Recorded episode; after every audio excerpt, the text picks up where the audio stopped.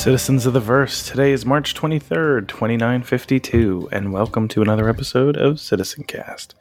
We're a weekly Star Citizen podcast here to discuss what's going on in the game and its development. I'm your host, Way Too Geeky, and I'm joined by my co hosts. You can hear them humming. He's also Oh. the peanut butter to my jelly. it's Chekhov. Say I- hello, I did- Chekhov. I didn't think anybody would hear me. Uh, it was such a nice tune. I felt like we hear Oh, hello. everything, Chekhov. hello, everyone. Very romantic. Yeah, and uh, of course, what would our sandwich be without the fluff? We've got Sigurd Olfsson. Say hello, Sigurd.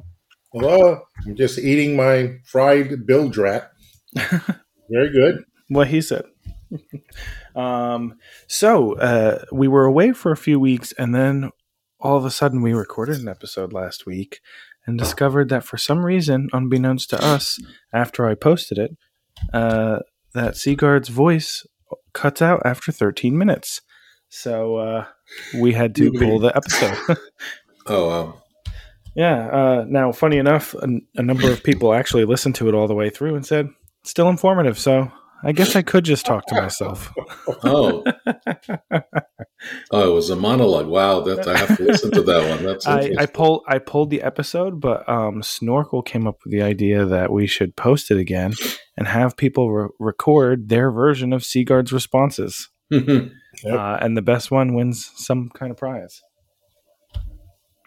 Hmm. So maybe we will do that. You may have heard me just spray my cat because he's trying to get in my lap. Um, uh, anyway, uh, so it feels like it's been forever.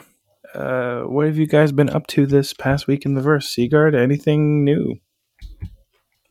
You know, played less this week because I was trying to focus a little bit around the house. But when I did play, played um, kind of worked on a new set of controls. I was trying out my Gladiator 2 instead of my normal Saitek uh, X52 stick. Mm-hmm. Um, I've had it for a while and just my older one was starting to wear a little bit, I think. But I love the plane, looks great. Chewing All still, right. bilge rat. Oh. tough. But okay, uh, yeah, no, uh, it was a good week. I did a little testing on the mining and stuff like that. awesome.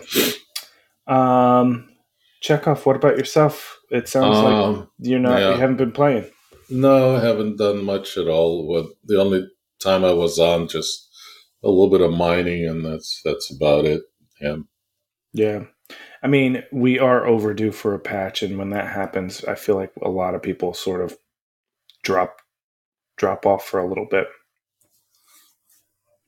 Um, I myself logged in once uh, because I finally got my shadow reinstalled because they uh, they were testing something and wanted to do a clean refresh of the entire system. Uh, and then I installed the game, uh, and unfortunately, uh, it seems to perform worse. So, whatever test that was, it, it's not making me happy. Um, so I hadn't played since. I'm hoping maybe there'll be some improvement with 317. Um, but that's pretty much been it for me. Now, last week when we recorded the episode, uh, we went through all the things we had missed. But at this point now, it's it's a a bit much. So I'm only gonna go. We're only gonna go over uh, any questions that were asked and any um, any other sort of audience engagement stuff that happened between our last episode and this episode. Uh, but until then, uh, last week we were treated to another ISC, and this one went into detail about uh, some changes to the looting system.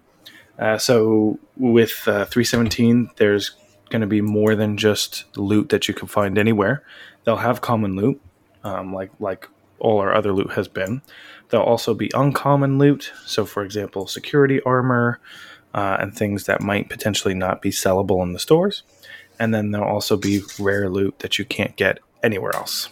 Um, so uh, that's pretty exciting. The way it'll work with the selling uh, of of goods is stores themselves will buy what they sell, and if they have a um, low enough quantity, they'll give you ninety percent of what the item's worth. If they have too much, they might give you 50%. Uh, or if they don't carry the item, they might give you 50%.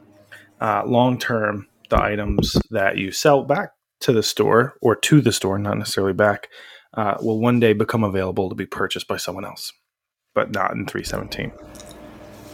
Uh, and then the second half of the episode went into detail about some changes to the medical system uh, for 317. Uh, they reduced the speed of bleed outs and, and they re- they're trying to reduce the amount of instant kills that happen.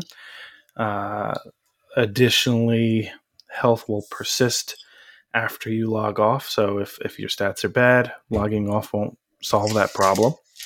Uh, and then, last but not least, um, you're more likely to get an injury now. So there's a little bit of a, a, a greater chance that you're going to get injured, which you might need to treat. Uh, so that was ISC. Uh, Sigurd, any anything about ISC you wanted to touch on? Um, no, not really, not really. How'd you like? Yeah. How'd you like the episode? Oh, I, I definitely liked it. Um, I definitely liked it. Um, I think there's a lot of good information in it. It's a short one. Uh, I certainly, you know, did like the um, uh, the Hull A stuff, and I and you know, um, we're talking just about the shorter show, right? Yeah, yeah, yeah. So the Hull A, the discussions around um, some of the other things that are coming in there. Um, oh, that was the week before. yeah, oh, was, yeah, this one was about looting. Yeah, looting. Oh, oh, okay. looting and selling. I'm sorry, yeah. I am behind. So I, you know what I did like? I like the shift that they're going to make between um, how the ar- you know how the loot is going to be different in each area. Mm-hmm. Um, a little concerned about how the loot's going to work for the the um, what do you call it? The rare stuff and the very rare stuff. If it's coming mm-hmm. from the, it, my concern is not that people shouldn't get rare and good stuff, but if it's coming from stuff that was given to um, subscribers, it means that if you're a subscriber, you're not subscriber, you're not going to really benefit from that stuff, right? Mm. Uh, that's unless you just sell it. Um, no, you can't. Uh, wait, you can't sell subscriber. Yeah. Uh, no, but right. I think some of the loot, the rare stuff they're talking about, is may come from some of the subscriber armor that others can't get. Right? If you're not a subscriber, you can't get it.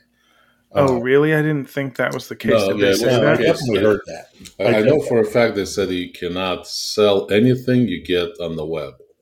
Yeah, I actually listened to this episode. Yeah, you can't sell it, but you could still get it from a loot container.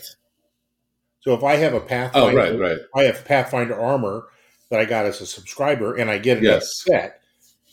It's good. I mean, I can go, I could go sell it because I just got it off a of loot but it does. It's not anything real exciting for me. I already have it. But for another guy, I, yeah, I think it's great. They might go, woohoo, that's just fantastic.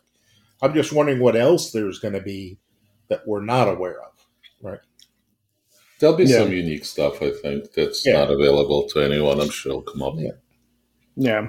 I'm. Uh, it'll be interesting to see, at the very least, how. And I wonder how rare rare is going to be. Yeah, I'm sure I'm sure we'll get a lot of submissions for interesting rare items coming from Hamar and um, Badger. Oh, yeah, they're always in it. Oh yeah, they're they're always looking for. Well, now i am going to be looking. Really look. I mean, I, I I do like looting now, but what's coming definitely going to be looting, well, especially being able to sell it. Yeah, um, yeah, that's good stuff. I think it's going to be. I think it's going to be really good for people that aren't subscribers. I mean, some of that stuff I really like using. Um, yeah, some of the armors, and maybe there's going to be some of the armors we have that are going to be in different colors. So, well, know, that's the thing too that I was that thinking is maybe it's just maybe some of that stuff will be colors. Yeah, yeah a lot of cool weapons. I think. Also. Yeah, I thought all that stuff was great. I mean, I really did. I, I liked that stuff a lot. Awesome. Uh, yeah. What about you, Chekhov? Did you? Yeah, I actually finally watched them all. Oh my goodness! Yeah, what are you trying to do? I know, I know. That, And I caught a good one. So there are actually a couple of things that, uh, well, you know, of course, you know, looting as a whole is exciting, but w- one thing is now at least I know I'm not crazy. Uh, so it's a known bug that if you run into your own corpse, that you get a crime stat. I think mm-hmm. he confirmed that. So they're fixing that. I'm, I'm glad to hear that because I, I, I don't know about you guys, but I've yet to recover anything for my corpse because the only time that I was able to come close to my corpse is where I got a crime stat and ended up in jail. So Yeah. I'm, I'm actually looking forward to being able to recover.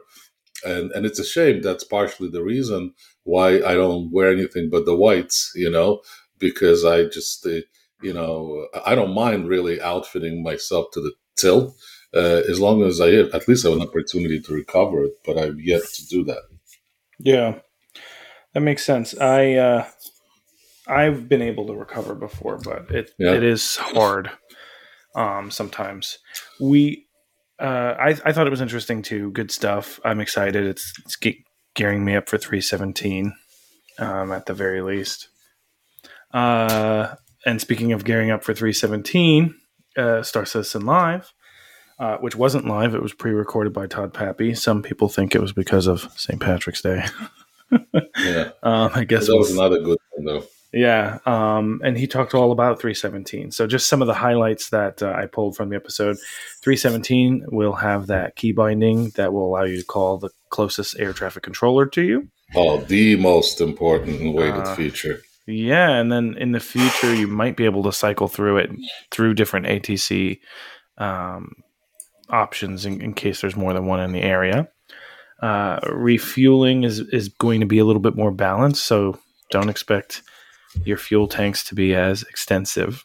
Uh, and with that, ships that have a scoop, a fuel scoop that um, that isn't supposed to, they're losing that in 317. Uh, the Hull A will expand when cargo is added to it. The future of fuel will include um, different quality of fuel based on refining techniques and other things, and will actually have an impact on wear and tear. Um, resource management, once that's in the game, uh, there'll be both uh, additional crew capabilities and will also allow for the disabling of ships versus killing them uh, ships that aren't supposed to. Oh, I already said that part. The fuel scoops. Uh, refueling missions won't be in 317, but will eventually come out. Uh, quality of life fixes are huge focus in every patch going forward. The coffee shop vendor is essentially a reskin of the bartender, and when they talked about why it's been added, a lot of it has to do with onboarding new people, and so a junior member of the team is learning about their tools and tech through said um, AI stuff. Uh, and then uh, the most exciting thing I think we heard from that episode was that there is going to be a limited implementation of Quanta going into 317, uh, as well as the fact that we have the the improvements to um, uh, desync in some degree, not all forms of desync, but targets should be more accurate uh, with those improvements. There might still be some shaking. Um, so that was Star Citizen Live. What what'd you think, Sigurd? Was it the wealth of information you were hoping for, or is it rehashing things you already know? No, I actually I really like that. Um, I thought it was uh, it was good to hear. Um, I was pretty excited about um, you know there's a bunch of things in there to be excited about. I know we're going to talk about at least one of them in a little bit. Um, I, I'm pumped for for for 17. I mean that kind of gave me a little bit of a boost over the top to make me look forward to it again, not just another patch. Yeah, yeah, definitely. What uh, What about you, Chekhov? How'd you feel? Well, you know, ATC is by far the most exciting feature for me because I always found it to be the most annoying thing. You know, so ATC bind, I kind of it's it's the little things that make me happy. Uh, the one thing that I I don't really he kept on saying refueling game loop, and that's what I really did not get. I Mhm. mean, it's not a game loop. I mean, all you okay, I get it. You know, you're refueling different fuel grades. Okay, makes a lot of sense. So you know, A, B, C components are going to finally come into play now. But what does he really mean by the game by a game loop? I think he means it's a career path. yeah, I think he said it's a like it may be a mini path, but it's still a career path. Well, okay, so w- what does that mean practically? I still don't get it. Well, you can you you have to procure or at least gather the fuel. You have to fill your ship. You have to fly out there and you know make your services available, and then you have to go in and Okay, successfully do the transfer to get the money. Right. So so we we're gonna have a re- refueling vessel. Is that that's what you're saying? Yeah. essentially. Okay, so it's not a game loop for me unless I own a refueling vessel, Correct. Uh, which is which is what a, Orion? Is it a No, it's a uh, Starfarer. Starfarer. Yeah, Star? Okay, oh yeah, we're right, Starfarer. so And it's, really not- a game loop for Starfarer. Yeah, and it's not really. Um, well, there's also the Vulcan's going to have it, right? It's, it's Yeah. a smaller version, but it's going to be able to transfer weapons and ammo and fuel. So Um, will will it will it be already in 317? No. Starfarer will be able to do it in 317. Yes. Yeah. Uh, okay, okay, now that Yeah. makes sense. That that I I did not really understand. Oh, the yeah. Other, the other thing is, you know, it sounded to me, and I think I've kind of put this together not only through the other day, but through a couple other things I've read and heard, is that the actual process is kind of like a like a mini game, like mining is, right? You just don't go up there, plug in the hose, and go, "Oh, good, you're filling up." Right? There's more like you know, I'm going to imagine that you know, there's amount of how fast you're going to pump the fuel out, you know, um, the type of fuel. Um, you're going to have Mhm. to transfer it between tanks or whatever, right? There's many gameplay around that whole Okay. process. Um, I think more of it's going to come on as we go along, it makes sense because we've never seen something come out without some level of gameplay, right? You know, you always had the power settings on the mining lasers, and you always had, you know, the uh, basically breaking the rock and then recovering the rock either through vacuum or whatever. Uh, Right. there'll be right. something similar, I think, for for fuel. Yeah, it's some some kind of a skill component, I guess, has to be in there. And and Quanta, I wish I, I actually did not get to that part of the episode. Uh, what, uh, can can somebody expand on that? Yeah, so Quanta is going to be driving three different commodities in the game. Um, and if I'm not mistaken, it's quantum fuel, uh, hydrogen, and I forgot the third. Um, I think it was. Um, I think it was all related to restocking and rearming your ship, if I'm not mistaken. Okay. Cool. yeah. Yeah. and, uh, so, so go ahead. Go ahead. oh, and I was going to say, and also in certain sections of space, it will also control probability volumes of encounters. Mhm. And also the price, right? Exactly. Right.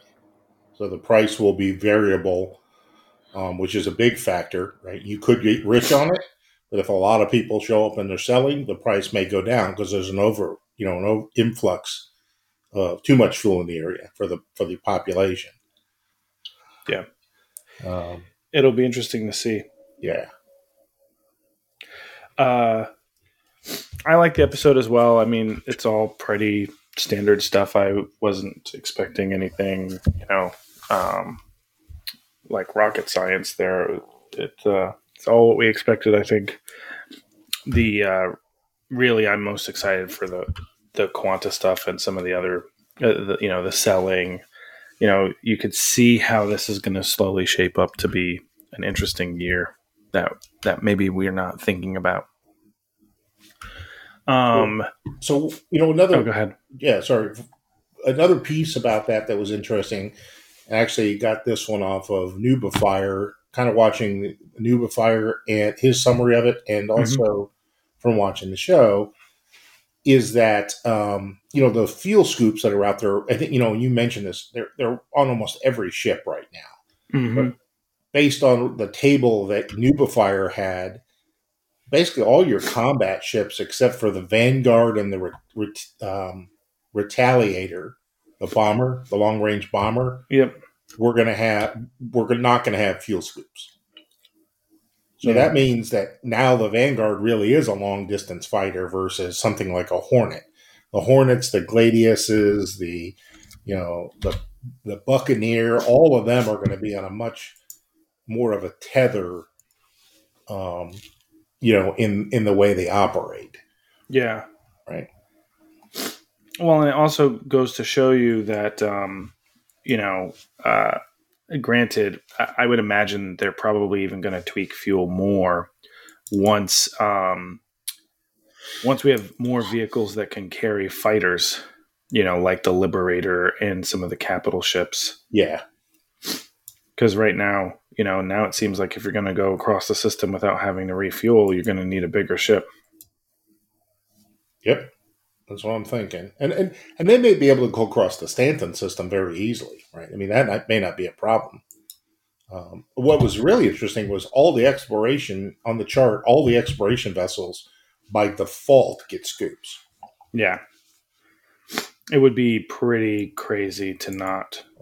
And also, cargo ships get that too, which I was surprised about. Mm. Yeah, I didn't. I didn't see that. Was actually the category they used. I'm not so sure about that one. Oh, uh, being I don't know that that's a good thing for industrial ships. I think you know the reason you could have a long uh, one with better fuel economy.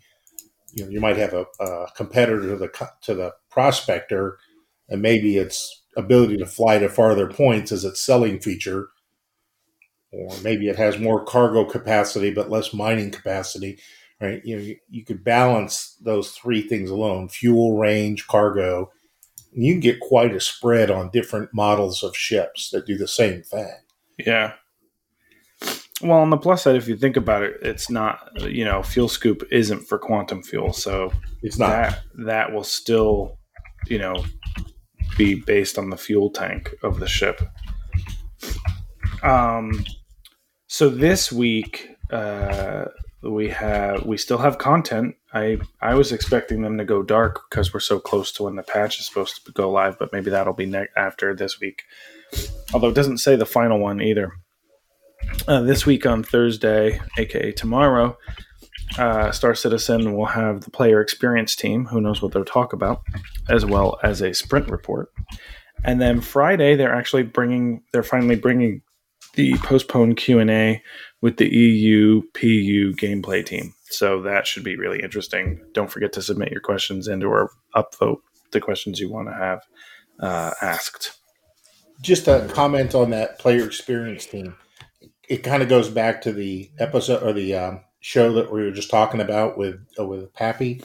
Mm-hmm. They were talking about um, they talked about how one team in particular is working across the components and the capabilities within a ship.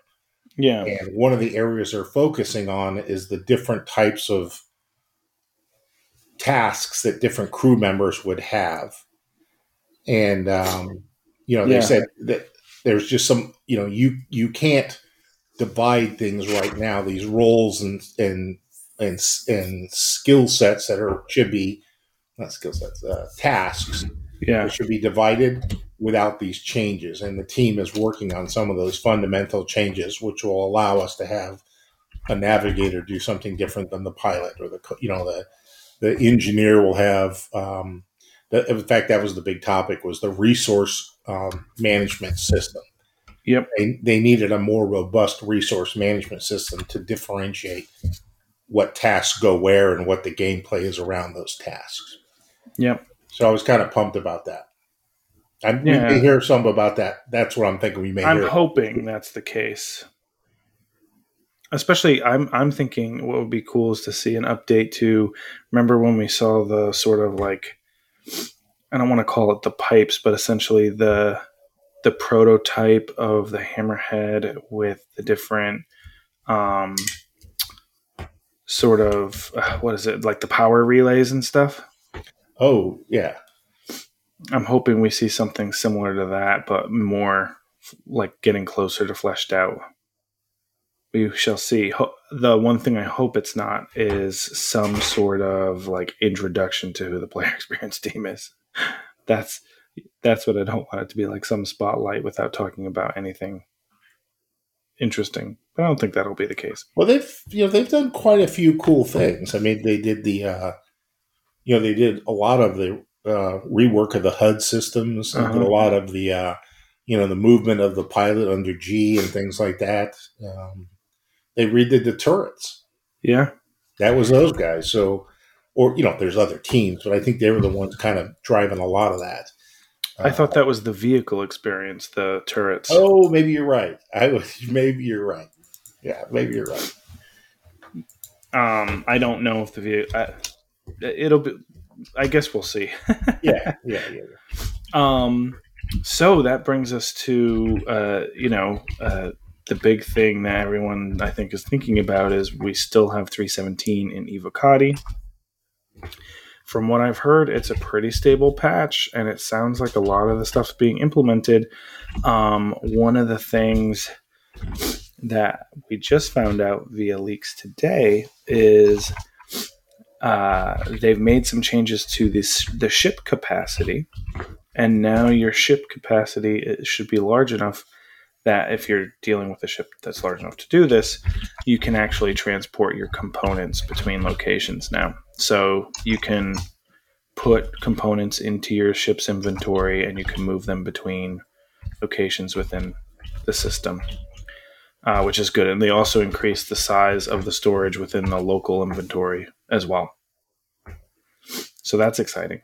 Um, that, that also that type of gameplay raises the risk factor when you're moving. Uh huh. Right. I've been moving armor around, and that's not too bad. You you know, four or five sets of heavy armor and some weapons and all that stuff. You know, you lose your ship. Oh, it's bad, but it's not killing you. But yeah, two or three mining heads. That that's not cheap. No, right. not at all. Or even uh, quantum drives. Yeah, and you, they can be salvaged potentially. Yeah. So what uh, what I think is interesting, it does sound like we might see a wider PTU release this week. At mm. least people are suspecting. So we'll see. I don't plan on playing it because I don't want to dual install this time. I'm gonna wait till it comes to live. I might change my mind at some point, but so far that's my plan. Um, but still, that means it's coming, and I don't think it'll be in the PTU very long if it's a stable, a relatively stable um, Evo patch. Um, so that leaves us to that leads us to tips and tricks, which are re- it's going to feel like a repeat for Sigurd and I because we read these last week, but you know no one else got to hear them. So uh, uh, first and foremost, Hamar said, and we're pretty sure this is a joke because uh, I have no idea what he's talking about. Uh, if you drink high gravity beers or stronger alcoholic drinks, the effects will be just as good as drinking weaker beverages while playing. The idea is mm-hmm. you can mm-hmm. physically drink less, play more with stronger, high quality drinks. Um, and then he followed up with if you loot a helmet and the displays don't work when you put it on, go to your ship, take the helmet off, and place it in the ship's inventory get out of your inventory, go back in, and put the helmet back on. The display should work then. Better than um, my tip. Give the yeah. helmet to somebody else. yeah. It's broken. It's yours. and then last but not least, he said, uh, there seems to be a trend that if you're wearing medium armor and a medium backpack with at least one rifle attached, your ship may blow up. Happened to us several times this week. Uh, yeah. To which Canuck 2099 said, confirmed. Attach gun to armor when exiting ships. Yes. Any tips and tricks from you, Mister Sigurd? Um, not not really. Uh, not not this week. I mean, uh, you know, I haven't been doing anything really in depth lately. Mm-hmm. Um, you know, I I would I guess I would say one thing: if you haven't tried the other mining heads, just try them. I went out and tried a couple of them the other day, and I was surprised how good they were. Um, you know, they, they weren't as bad as I thought they were going to be. You know, it's always Helix, Helix, Helix. Uh, but for the cost, they were pretty darn good. Um, so if you mm-hmm. haven't tried some of those, you may find you'll save yourself forty or fifty thousand credits and uh, get ninety percent of the capability. And with a couple extra modules, you're basically the same at a lesser price. So, food for nice. thought. Nice. What about you? Chekhov any any tips, tricks? No, not really. Just remember to ask somebody to come with you when you find two large quantanium rocks and you're all alone in Lyria now, like I am. Unless you have a uh, mining uh, gadget. Uh, Next yeah, match. which I don't. I don't have a stampede and I don't have a surge, so I'm stuck. So you're SOL. yeah, I'm just sitting here hoping for the best. You just I can't leave a fifty percent quantanium rock behind. I at hear you. seventy three. Oh wait, Sigurd. Uh, okay. I think Sigurd wants to join me. No, I'm, I'm not on the. Uh, I'm not in the game. Oh wait a minute! I just added. Oh, I asked somebody for help. Probably Oh, that's Esgar. Somebody answered. Um, Is it Esgar? Yeah, yeah, maybe it's Escort. Yeah, he's I think it's could be Skyguard also. Yeah, yeah, yeah, yeah. I think it's Skyguard. Oh, good. Okay. well, good. that brings that brings us to everyone's favorite segment for science.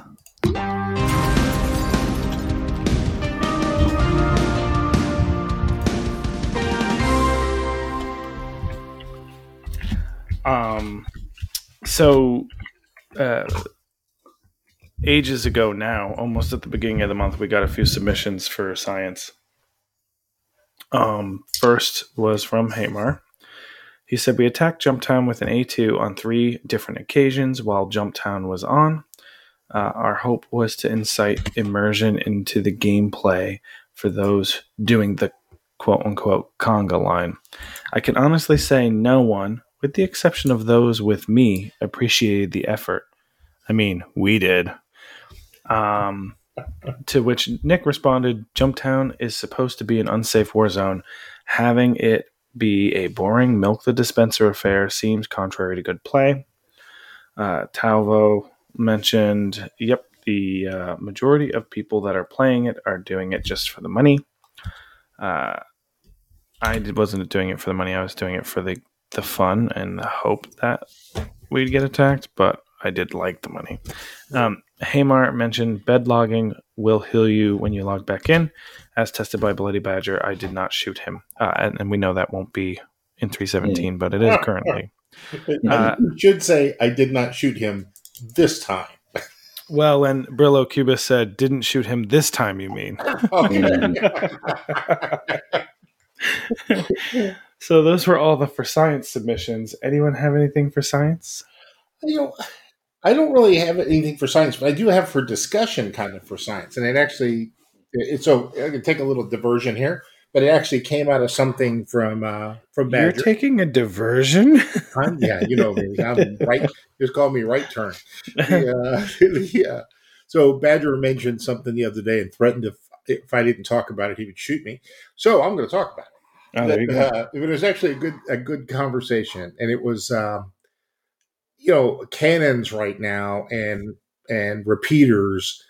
Um, there there's certainly a rate of fire th- you know difference, and there's some damage differences, and you know ballistics can go through shields, but couldn't there be other factors that make let's say a, a, a different type of cannon for ex- and what what Badger was describing you know a pretty cool idea, and that's basically to make a um, a weapon where you can adjust the rate of fire to increase the damage, um, or decrease the damage, but increase the rate of fire. So it's a Mhm. variable type gun, um, and that would lead to a skill factor, right? You know, you may want to fire one big shot from four guns and obliterate a guy, but if you miss, you're going to take a while to recycle, and you're vulnerable.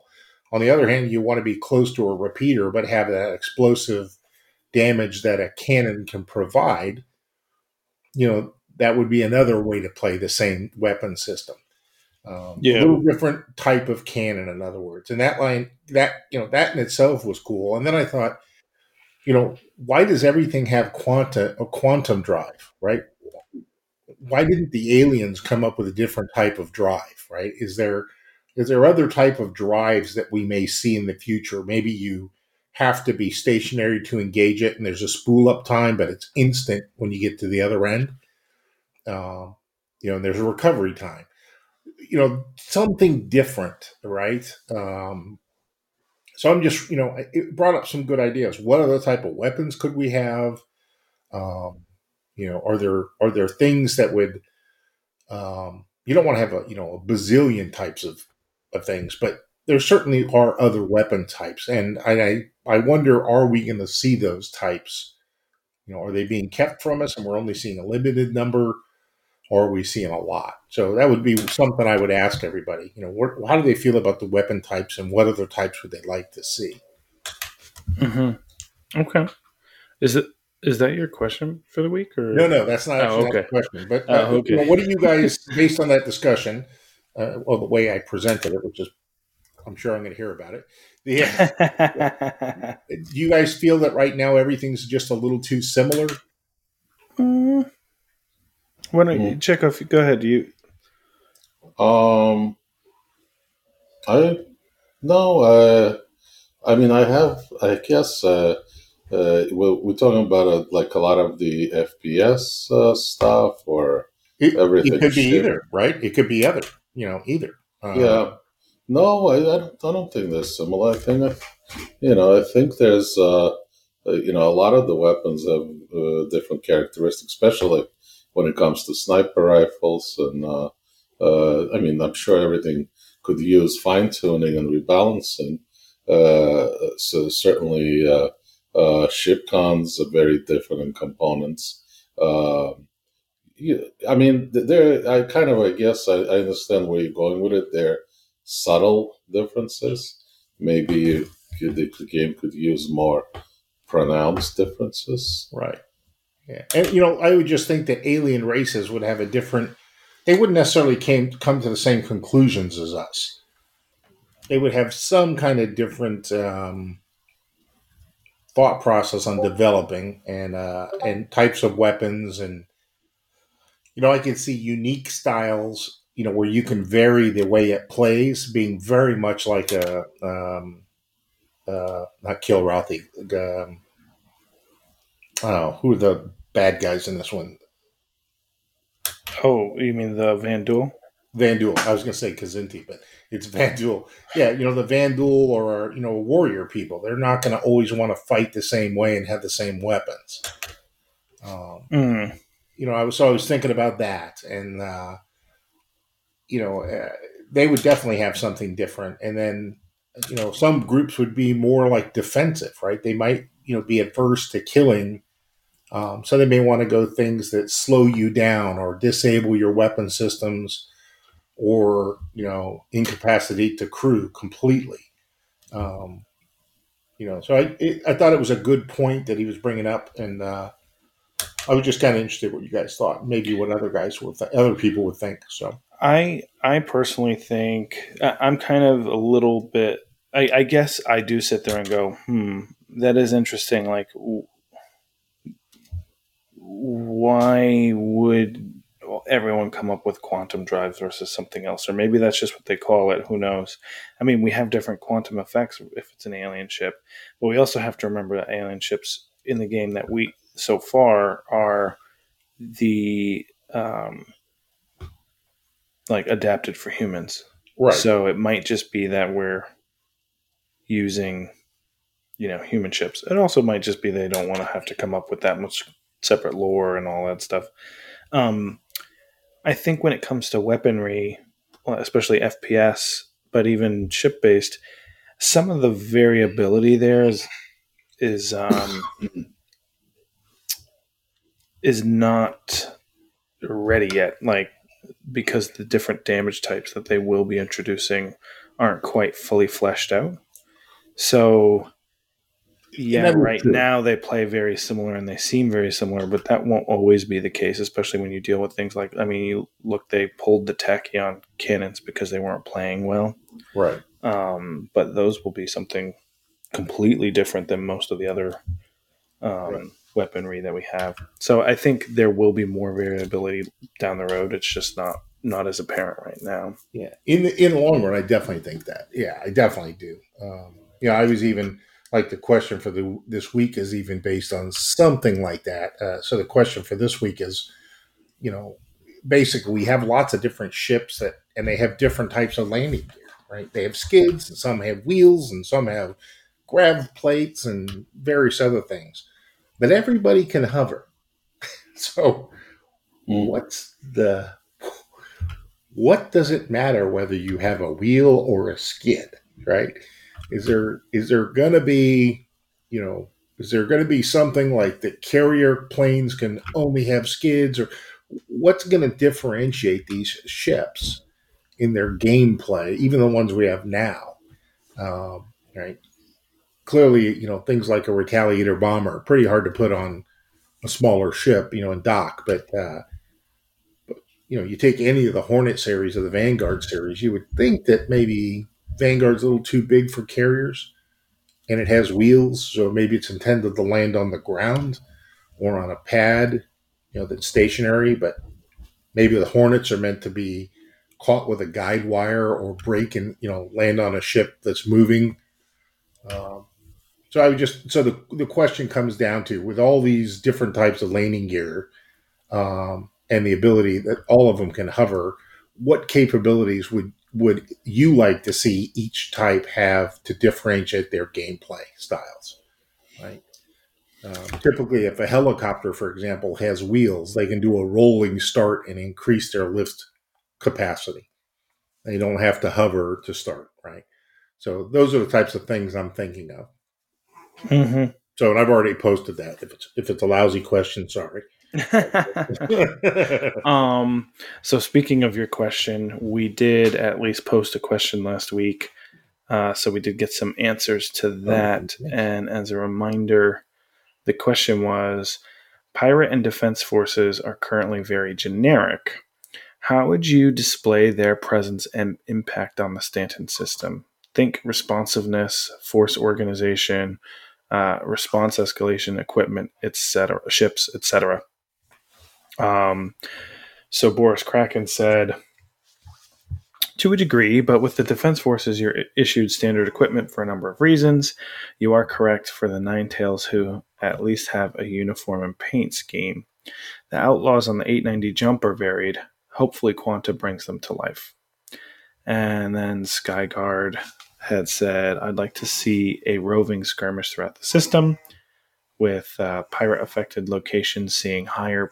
Um, oh my god, my cat is snoring hella loud.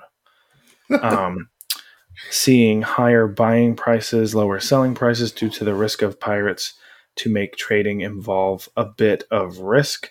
When the threshold of security reaches too high in one area, the pirates move to another area. The cost of maintaining security at a heightened level is costly for local governments. As the pirates move on, prices should increase due to taxes as the local government tries to get some money back, as well as selling off unneeded ships and at discount rates. Um, branding for pirates and security would be important uh, pirates are looking to make money as easily as possible for as long as possible and should be something like this. You know who we are. If you pay us, we'll let you go. Uh, if not, then we'll board and capture your ship, sell your ship and cargo on the black market as salvage, ransom the captain and crew who surrender, uh, kill those who don't. If pirates kill people for paying, then they are unlikely to stay profitable in the future due to c- customers not trusting them. Uh, security also reflects this. Capture, uh, capture if you can, kill if you can't. Order for pirates. Pirates are captured, end up in in Klescher. Uh, make escape a challenge for players at more risk. As conflict between pirates and security increases, the retaliation between both parties escalates until the pirates being opportunists move on to greener raiding grounds. When the pirates move on to ra- new raiding grounds, the conflict with local, local security begins again. Uh, simply put, pirating is a violent shakedown for money and or goods. Anything that impedes this is bad. And then Boris Kraken said, Have you seen the Tony Z Quanta talks? That's exactly how it's meant to work. Yeah. Nine Tails is sort of a test of pirate control. Yeah. And, um, I, you know, I, I look at it kind of like um, and I know probably there's probably other people responding. I was thinking, like when I think in the military, you know, we have a very specific way that we operate, right? You know, like we'll never send one tank to do something. There's always two tanks. It's called a section. Mm-hmm. If you're in a in the Air Force, you'd have a flight of two to four airplanes. Two flights, especially two flights of two, would equal, uh, you know, a a four ship, and then a four ship three, four ships would eat a you know a squadron, uh, and your patrols are likely to reflect that. Right, you're you're going to send a squad out on a patrol. You're going to send out a platoon if there's the squad's ambushed. If that turns into an intensive firefight, you're going to bring in a couple of tanks. It's controlled escalation of firepower. Pirates would probably not do that. They would be more ragtag, not the same type of equipment, and there would be some good things about that and bad things. Um, but pirates could definitely calculate the response from the police, etc. Right? You could cause a distraction in one area of space, draw the resources away from, let's say, uh, you know, uh, microtech, and then attack something on microtech. So, uh, you know, pirating is inherently less organized, but it it counts on having uh, an organized response that it can deal with or run away from. Yeah, yeah. I, I mean, I, I was there when you asked the question, so I, I was going to say the way you posted it sounded a little different than what, what you had said in the episode. Oh, okay. Um, because the way you said it in the episode sounded more like more like, oh, well, you know, why is it that it's, oh, maybe I'm crossing my wires. Am I crossing my wires? Am I thinking about someone's question? No, I mean, all the answers have been good so far. Yeah. I, mean, Um, I, and then- I like all the answers. I just, I was kind of leading down that line, and I'm, Yeah. some of the answers are different, which is great. Mm. Well, and then the only other thing, Boris posted the video, and then Skyguard was like, "Oh, good. Hopefully, they'll get implemented soon. I'd like to see more of the Apocalypse Arm stuff. It seems very pirate to me." Absolutely. Um, so next up, we've got a number of questions that came through in the in the weeks since. So let's just jump right in. Uh, Tavo mentioned, "Have you noticed that the consumption of food and water has increased?" Uh, have you noticed, Sigurd? Mhm. Yes. Yes, I did. Sigurd became extremely Russian. yeah. yes, I have too. I had to, but I still rarely have to um, drink or eat because I get off in two hours and go to sleep. hmm Yeah, I I would imagine. I wonder. They didn't say this, um, but I wonder if it will end up persisting next patch. It would be, it, you know, I like the idea when you go to bed, you you wake up and you're refreshed, right? You got a glass of water and you got something to eat before you went to bed. I think that's great. Yeah, I, you know, I do, I do think it would be good to once in a while get a little bit, you know, lose a little health or uh, spryness because you're hungry. So you got to take out a protein bar or a bottle of water. yeah, Right? Not enough to kill you, Yeah, and uh, just reduce your coordination. yeah. Or or the fact that you're going to be hungry if you don't do something about it. Right.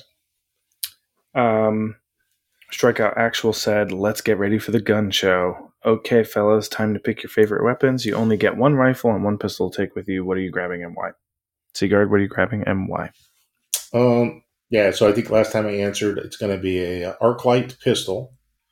If I if I had to take a pistol, if it was a rifle, it would be the one that uh, we always pick up. The um, uh, it's got the sickle magazine. It's a it's a rifle versus an assault rifle. Uh, it's all the pirates have it. It's the, the rave of the you know the pirate guys. Um, hmm Yeah, those would be my choices. Excellent. What about you, Chekhov? probably the SMG gun and the uh, that 45 caliber. I forgot the uh, what's the name of that 45 caliber pistol? I have no idea. The one with a really long barrel. I forgot the name. I know it. which one you're talking about. Uh, it's got the round uh, cylinder magazine. Yeah, I have no idea. Um, I would go. I love Devastator shotgun and arc light pistol. I like the arc light. Has a good balance between uh, speed of fire and the uh, size of the magazine. Yeah. I like a shotgun because I'm not very accurate with my shooting. um, and I also like sort of like being support. So like I'm usually the type that's more likely to want to stay behind and heal. But then if I need to get into a firefight, you know, I don't I don't want to have to think too much. I want to point and click. Yeah. Um, Boris Kraken asked, looking on ISC this week, there is stuff on rep. Obviously, this is many weeks, a few weeks old now, almost a month. Um, this is super important for Pyro, where there is no UEE law. Hopefully, this will work with ship UI and stuff. Um, uh, sorry, will will work with ship UI, so stuff is red or whatever color color based on rep, not UEE law status. Your thoughts? What are your thoughts, Sigurd? Um, you know, going back, it's just you know, we we mentioned this one last week. I know we didn't get it recorded, but my thought is that when I uh, rep is a good thing, but it shouldn't be obvious by looking at a guy, nor should mine. There should be a um, something that distinguishes your rep by your way you dress or something that gives you away. Um, so it should be a little bit of a surprise when people meet you what your rep is. They have they should have to think about it or look you up. So I would like rep. I think it's important, and I would like to see rep within a group that you know be worth something. But to those that are unknown, you know, that don't know you, it shouldn't be visible.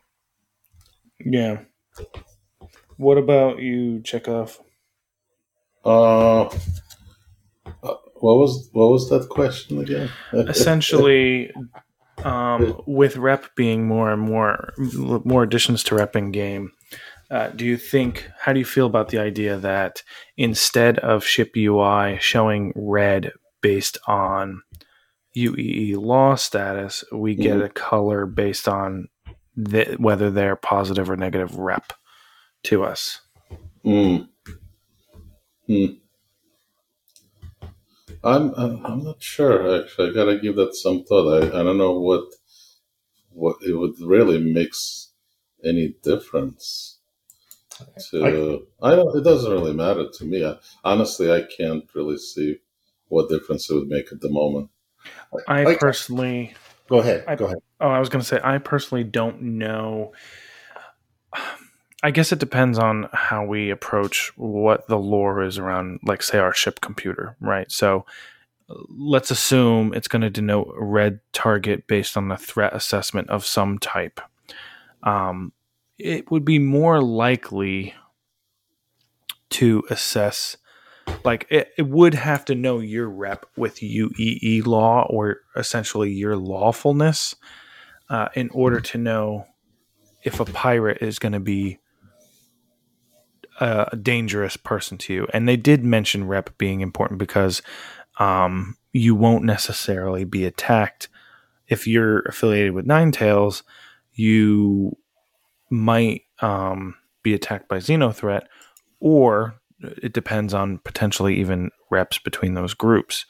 Um, but if it's a mm-hmm. threat assessment, you're more likely to get a more accurate reading off of the ship itself because the ship is, um, you know, what dictates what behaviors it's it's done and who it's aggressed against. Mm-hmm. So it might be a balance between the two because perhaps I don't know. I don't know how it's going to do it. To be quite honest, I guess we're going to have to see.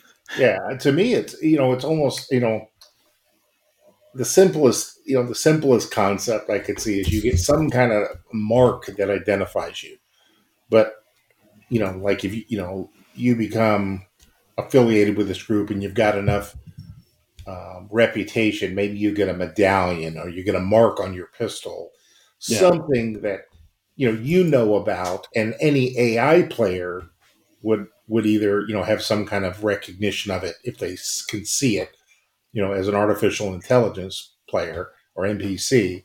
Um, but the average person would have to actually know what to look for. Yeah. Right? Yeah. Um, this it, is uh, that's the type of and on a ship maybe it's um, maybe it's hidden within your beacon. It's an encrypted code that you can turn on or turn off. And normally you're flying around with your ship not not registering. But if you're going into you know crazy town and you're but you got a good rep with that you know that group of crazy pirates, you can flick it on and uh, you know they recognize you and don't they don't harass you, right? I think if I could think of it in a way that's um, how uh, if you were out in the open ocean on a boat and you were in a naval officer's uniform and you saw a ship with a skull and crossbones, yeah, that would be a pretty good indicator that Yeah. that's a pirate ship. And your assessment would probably be they're running a, a skull and crossbones. We should shoot them down. Mm-hmm. However, if you saw a ship that did not have that type of flag flying, but they didn't have any flag, you might proceed with caution, but you might wait to see if they open fire first. Correct. So that's the way I think about it. Yeah, that Um, would make sense. Uh, it's almost like, uh, yeah, it, it. I think it later on, than when we have, you know, a little bit more intelligent uh, NPCs, AI in play, and maybe some kind of, you know, uh, even even quanta. Not that it applies here that much, but maybe in some shape or form, you know, it may. Um, I could see this making it. I just, it's hard to put it in the right perspective because Yeah. it's just too too far away Right. right, now from a practical use. Like I can't really apply it in the game now. But I do think I do I I agree with you, Boris, in the sense that we don't want it to just be law abiding and not law abiding because there will be different factions that are both unlawful but are vying for control of pyro, and that's where that makes more sense. Um, but the question is, how will you identify who might be a rival faction? It's not like you're going to have on your mobiGlas, um, or or like it's not like you're I think I said this la- last time we answered this question is it'll be based on what type of information you could gather about a person and what the last known information about that person is. So, for instance, if you committed a crime, you might have access to that information. Oh, this person uh, commits a crime. Here's a dossier on this person. They might be in a criminal database. But what's the method for tracking other pirates between pirates? Who knows? And going Right. and in a reputation in a safe zone really is encountered when you start doing monetary exchange so, buy Yeah. sell ask for information give information right but no one's a criminal you're just exchanging information or right. getting good prices that you can build up a reputation and it's maintained because you assume you have some kind of identification card for selling and buying but when you're dealing with these other elements it gets much trickier Yeah. Yeah, it comes down to like characteristics characteristics of the faction, sort Mhm. of like Ferengi, right? Right. It's either you're dealing with a group that kills on sight, no matter what, or a group that you may be able to uh, buy yourself out of. Uh, you know, as, as long as you have enough cash, don't worry about it. You know, it's free passage. Yeah. Yeah. And, you I'm know, looking it- forward to see how they handle it. it even goes like to the type of ship, right? I mean, some factions may really favor, you know, even among Yeah. the pirates, they may really favor the buccaneer as the ship of choice, and you know that's their thing all the time. And others may go, buccaneers are rare, but but cutlass blacks, boy, those are the those are the you know the the piece of the pie. They are the thing. Um, you know, you know, in the old days, Harley drivers would go by and kick over a Japanese made bike, right? You know, there's, so there's there can be all sorts of things that differentiate differentiate you or make you favorable with an org. Uh, Hmm. the way you dress, the, the type of equipment you carry, um, you know, where you're from. Yeah, a hundred percent. Um, excellent. So, next question comes to us from Earth, and he asks, "We've had the new car- cargo decks at stations for a while. Do you think cargo missions will come out with the cargo refactor, or is the refactor purely to get cargo loading or mechanics ironed out?" Uh, Sigurd, cargo refactor missions? Question Uh, mark. I think they're connected. I think it's going to be when the refactoring comes out, we're going to see more. Okay. And now, you know, I have to admit though that I didn't anticipate selling um, loot either. So, and that loot includes salvage off of ships, right? Boxes that drop off a ship. Mm-hmm. I'm not going to take that to the to the weapons store and sell it there. Yeah. So you may you may have to do that at the cargo at the cargo area. Yeah. Well, you don't have to have it on your person. It needs to be in your inventory. Yeah, that's true. That's true. Yeah. Um, what about you, Chekhov? Uh, I, I think it's all going to come probably together with the hulls, hull A, hull B. Yeah, I'm hoping it kind of Well, the hull A comes out this patch. Yes, maybe the hull Hmm. B. I I personally don't know if cargo missions will come out with the refactor. I have a feeling not right away. Um, I do think they're not far behind, and I do think the cargo decks will be the place to facilitate most of those missions. I also I actually sooner think cargo decks will sooner be a place where we can attribute ownership of cargo that we've transported to other people. Yeah, good point. Um, or where we could store it so that other people can pick it up. Good point. Um, Brillo Cubus asks, "Why do I keep looting the fruit?" hmm I don't know. To which point was it UC guard that said, "Because you're bananas"? No, that was you. Oh, that was no, that was Mach Three generic right 3, after. yeah. I, I knew I didn't say that. Um, uh, we don't know, Brillo. You, you tell us. Uh, although with the uh, with the hunger thing coming up, maybe you need to loot some fruit, hmm? and you might be able to sell it. Yeah, speaking of which, I think 317, they also talked about uh, everything is persisting quite a bit more. Injuries, hunger, thirst. Yeah, If you leave the fruit on your ship, you always have food on your ship, by the way. yeah, that's right. Yeah. The only problem is a lot of it is does just the opposite. You know, it makes you thirsty, and some of it, I, I don't know. Everything I tried, I got an upset stomach. So I'm out of the food business. Upset space stomach. Yeah. And, Uh, and still, and still, no toilet paper to use. I think we've got the uh, the name the name of the episode. Chekhov's upset space stomach. Um, Search for toilet paper. Pepto baseball, space, Pepto Bismol. I suppose. yeah. Get him the three shells now. Um, then Hamar asks, Geek, wondering if we'll ever have first world problems represented, like whether your socks get cleaner by washing them right side out compared to inside out. Substitute sock with undersuit. Um, I know he he questioned it to Hmm. me, but Sigurd, do you think we'll have first world in game problems? Uh, well, you know, no, no, but I do think there is some. You know, who knows? You know, maybe they just have a fabricator on your ship and it just gets recycled. Mm, On the other hand, it would be kind of funny to, you know, whenever you land, you have to go, hey, I need, you know, my, not only am I going to sell my cargo, but I need my laundry done. you know, shows back up in your closet, you know, mysteriously 24 hours later. I mean, it's going to have to be cleaned somehow because they will collect debris, supposedly in the future. So Hmm. I wonder if they'll hand wavium. You know, if you put it inside the storage unit, or- or maybe even I could see those storage units that have the clear glass being ones that are like almost like auto cleaners or something.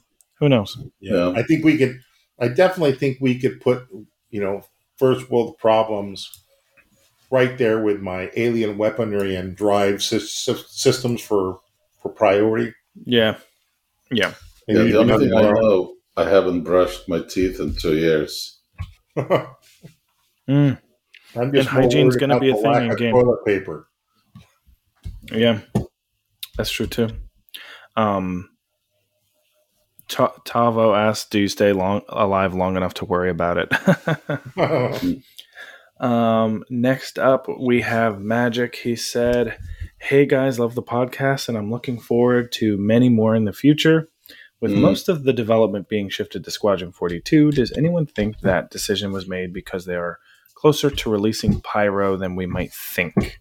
With the possibility of Pyro coming this year, perhaps it's an easy decision to move development away from the PU because most of us will be busy in Pyro to worry about future content so they can focus on Squadron 42 for the next year or two while we endlessly explore a new system. I saw this question on Reddit and I'm interested in knowing what you guys think. Uh, Sigurd? yeah, um, I, I do not think that's the reason. I think the reason is they need to get the first of the three Star Citizen games out. Um, and they're going to drive new users or uh, new buyers, and they're going to drive, you know, it's a sixty or seventy dollar shelf product for anyone that doesn't have it. Um, but it's you know it's going to make or break Star Citizen as a whole initially.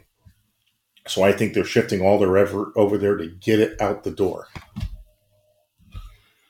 Yeah. Yeah, yeah. Actually, we didn't really talk about it. That was a, a kind of a major point he made, and I think also now uh, it makes sense why the um, they removed the whole you know roadmap because yeah. I think you know they because they you know uh, if they didn't if they wouldn't have removed the roadmap, we would have seen that there was a huge shift uh, towards uh, Squadron.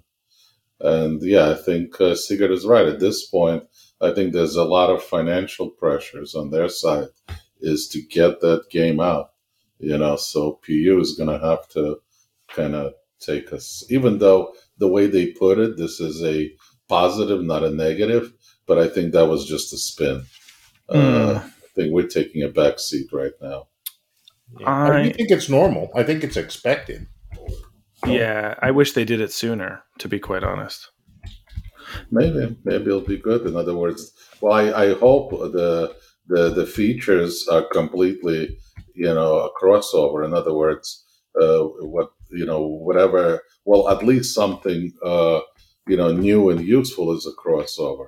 Yeah, yeah I mean, the, they the, are the insequential insequential ones. You know, uh, the paints and all that. I could see that being crossover. But what about something that is very specific to PU that is really interesting for us? You know, like Quanta. That I don't think that's a crossover. No, but I think that that stuff is still going to be developed because it needs to be. It's going to need that time and testing. I th- I personally think it's mostly. Um, I don't even think it's financial pressure so much as they're trying to move away from some of the negativity around delays and getting Squadron 42 out would be a huge win.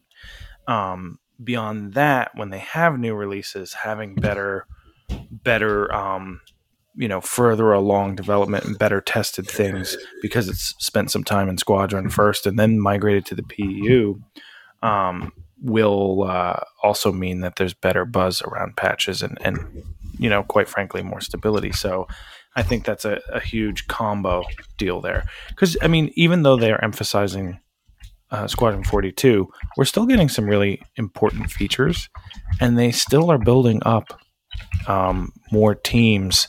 Uh, you know, the Montreal studio is going to do nothing but pretty much content, content, content. Um, and then and location based specifically, and then they're building out the uh, teams over in the UK uh, to you know they want that thousand person office.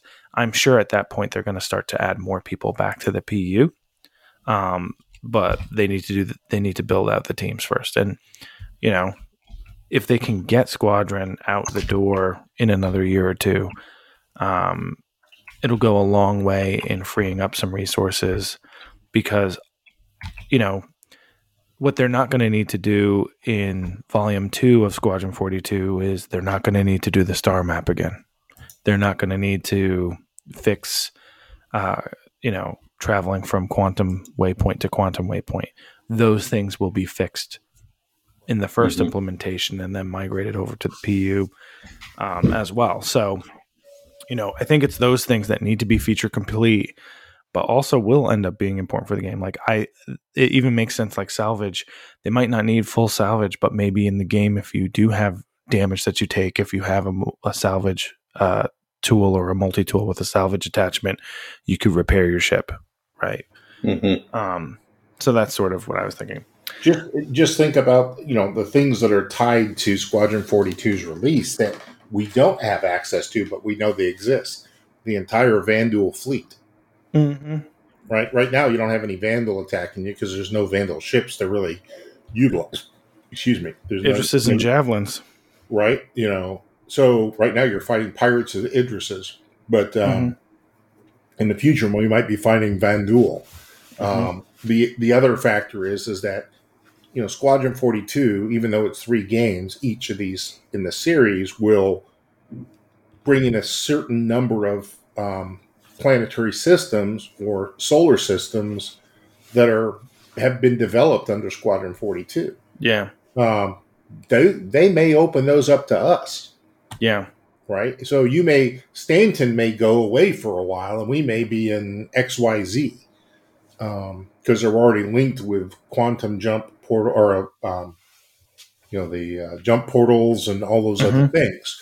Um, and then you have not just the, the risk of pirates, but now you have the risk of Vanduul. Um, there's a lot of things that are there, different types of weapons, different friendly ships. I know I've seen at least one ship that looks like a Drake um, Cutlass. It's smaller, but without the front um fins hmm in one of the early pictures. So I know there's other ships out there that we haven't seen yet, and we'll be able to get access to. Uh, Well, and what, some of those were the shipjacker ships too, right? Where they were missing. It was like modded and stuff. Right, right. So I do think there's going to be, I think there's going to be quite a bit. Just the clothing. Whenever you go land on a port where they have, you know, uh, you know, you're meeting NPCs and there's people walking around. The new types of clothing that come out of it. Yeah.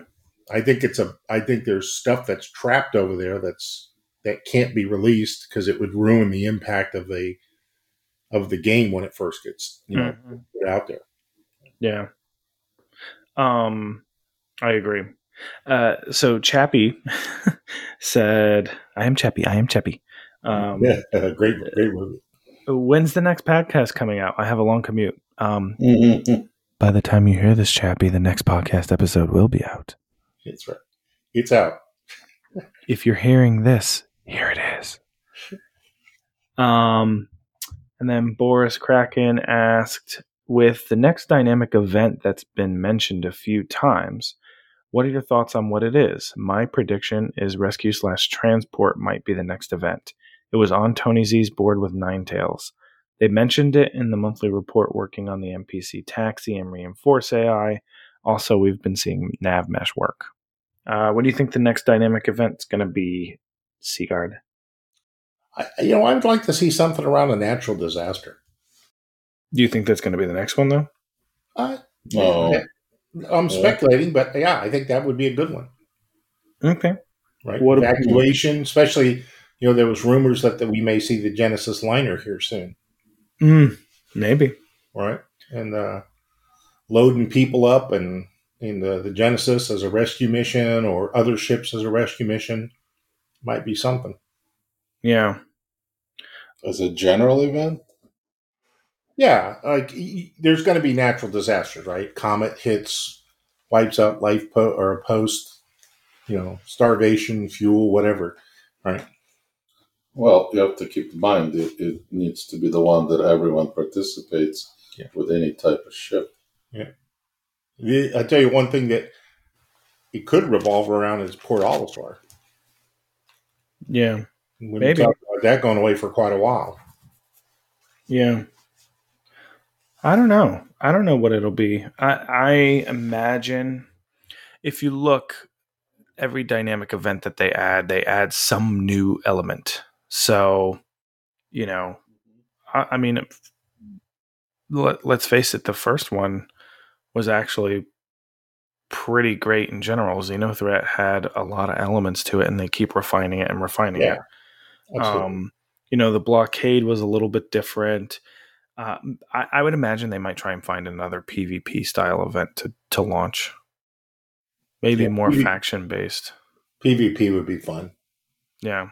Uh, Yeah. I, I, I imagine a lot of the dynamic events this year are either going to relate to something with um, IAE or Fleet Week or the release of Py- the the building up to the release of Pyro. So we might see a Xeno Threat Part 2 or a different, maybe even a different incursion from one of the different pirate groups or outlaw groups in Pyro. Um, could Or it? maybe it'll involve the, you know, the Imperator. Yeah, we were talking about that the other day. There's, you know, I'd like to see more of the lore brought into the, uh, you know hear more about the new president and uh, all the things that uh, have supposedly been done and under her, you know her her um, control so far. Yeah. Maybe it'll be a rogue AI. Since she's a proponent of of increasing AI research. That'd be fun. I'd like to see uh, the the one thing I will say is watch it be actually I wouldn't be surprised if it's NPCs but ground based missions since that nav mesh work has been has Yeah. been a focus. The ground based mission, I think, is definitely one I would like to see. I, I, you know, even if it's a rescue, uh, you know, rescue mission or something. Um, but I would like to see. Um, I would like to see more ground PvP um, battles uh, than just the space battles, Yeah. right? And I think that Or bunker missions where it's yeah, a preset location. Yeah, and right now that you know we do have um, the uh, tra- um, what's the the the trade not the trade war um, Jump Town. Jumptown. Jumptown, but I think that the bunker right now I think they need to tweak that bunker um, so that it's not a closed in area. It actually needs to have more points to defend, and Mm-hmm. it's harder to hold against someone who wants to take it from you. you know, I'd like to see a mission where you have to like maybe you have to control two different points for some reason or, or three different points at the same time. I would love to see something involving like Spartans and ballista tanks and Mm. um, you know and hover bikes and things like that. Yeah, that'll be cool. Um, now uh, those were all our Discord questions. We got a few questions, a couple questions from uh, our Google Voice. Um, first, it's the same uh, gentleman or, or gentlewoman who uh, hasn't included their character name in the text. It says, "Hey, Citizen Cast, I was playing Star Citizen the other day, and my partner asked a very good question: How do you win?" So I'd ask you the same Mhm. question: How does one win Star Citizen? Sigurd, how does one win Star Citizen? Yeah, we, we did this. Uh, you know, like I said the other day on this one, we we had mentioned this last week, and uh, to me, it's uh, it's not a competition. There's no there's no prize at the end, Hmm. Right? It's it's not win or lose. It's play. So for me, it's not it's not about competition. It's not about winning and losing. Yeah. Uh, Chekhov, what about you? Uh, a hundred million. That's not even that much money in the game. hmm It's a lot, but Yeah, I mean that buys you a few ships and uh, yeah, but then you Yeah. still play, right? You never stop. Um, no, at that point, I, I don't know. Uh, that uh, like Flavius says, you become a banker, and you just lend the money, and you just watch others play. Wow. No, I'm just kidding. That's really right. This is not a game of winning, but uh, I don't think any of the MMOs are. Uh, it's just an endless endeavor, right? There isn't Yeah. a, there isn't a single MMO out there that you can win. I mean, you only win story modes. You never really win PvPs or or MMOs. Yeah. In some way, uh, granted, there's no there. Uh, yeah, I don't see winning per se. Uh, one, I think it's in the eye of the beholder what winning looks like, and it is likely a constant state of flux. Uh, two, one thing I would say is um, perhaps notoriety, fame, in-game fame. That's true. You know, because your history will be there um, and will continue throughout the years. Yeah. So that's something. Legacy. like to see that be the you know there's leaderboards for that stuff. Mhm. Absolutely. Old, Well, it's like they say. character, you know things like that. It's like they always say, Sigurd was the one who managed to kill the Dread Pirate Roberts. You know, like like that's the thing. Like it's only one person will be able to do that because NPCs won't be. Um. Well, no, not not right. anymore because permadeath isn't really perma. It's Yeah.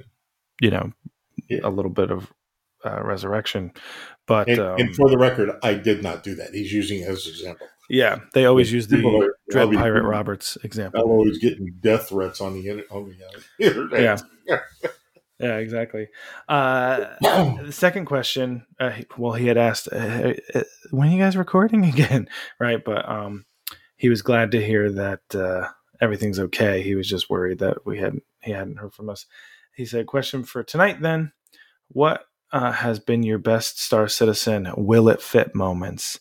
Mine was seeing what we could squeeze into a cat- caterpillar to the point where we blew off blew off the engines of some ships to make it fit. What was your best will it fit moment, Sigurd? Um, well, it fit. I, I, you know, I have to think it was. I, I think uh, for me, it was proving that the Taurus could carry more rocks in it. so, right. I mean, it was you know, I, I just was. I don't really have anything in particular around that area, but I was definitely I definitely wanted the Taurus to be capable of carrying you know, the ROC-DS and the ROC, or a ROC and an Ursa rover, um, and be useful as kind of a support ship. So for me, when I found, you know, it came out and we finally got to do that, I was pretty happy about that. Yeah. Not exciting. What about um, you, Chekhov? What was your best will it fit moment? That best what? Will it fit moment? Oh, Hmm. Didn't you try Well, to it was the Merlin in the back of the, uh, Yeah, it was always the, when we were playing? well, it was always the ROC and the Nomad. You know, I knew back- you were going to say that. yeah, especially back in the day when it was fly out. You know, every time it would take off. Yeah, that's for sure. Um, for me, I am a little bit weird and or lame in this regard, but because I don't know what it is, I don't know why I don't care about that kind of thing. I think it's because I'm sort of I don't like to set myself up with gameplay that I know isn't going to necessarily work in the future and you know like to me cramming 18 you know dragonflies in a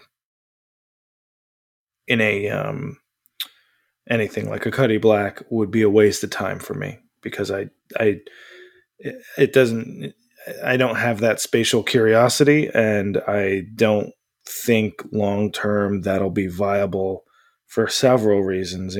Um so for me i don't tend to do will it fit. I will say uh, every time I try to land a Carrack in a hangar, uh, there's always the white knuckle moment of, "Am I going to scrape the side?" And that's my best will it fit moment.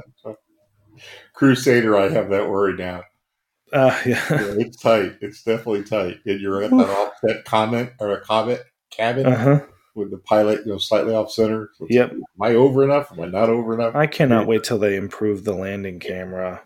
But I also think, can they just tweak the size of the hangars ever so slightly more? Just eh, I just mean like enough so it Mhm. doesn't, uh, so I don't always hit the sides, or a a, a light gu- gust of wind doesn't knock me into the sides. I don't, I don't, I don't know. I can remember that one night we were on freaking Microtech and we had Snorkel had his his prospector diagonally jammed in the corner of the hangar because of wind. I Mhm. came in in the Mole and flipped upside down in the middle, and someone else came in with like a freelancer and crashed into both of us. Was, Yeah, so funny, Oh. so funny. I I am glad they sort of fixed some of that. Yeah. Um, but you know, it's not still not hundred percent. I don't think. Um, well, that's all of our questions. If you um, have anything to submit to us, whether it's a question, you know, you did something for science, you know, you just want to say how sexy our voices are, um, you know, you can feel free to do so by one of many means. Uh, we have our old email address that we're still using, readcastsc at gmail.com. You could DM our Twitter handle at citizencastsc. You could submit a message through our anchor, uh, or uh, of course, there's our CitizenCast Discord uh, where you could join in. There's several different sections to to post content uh, related to any of the show's topics, and then uh, last but not least, you can either text or leave a voicemail at 646 783 8154. Um, I was going to say something and I completely lost my train of thought. Um, yeah, and all the information for that stuff is in the show notes below.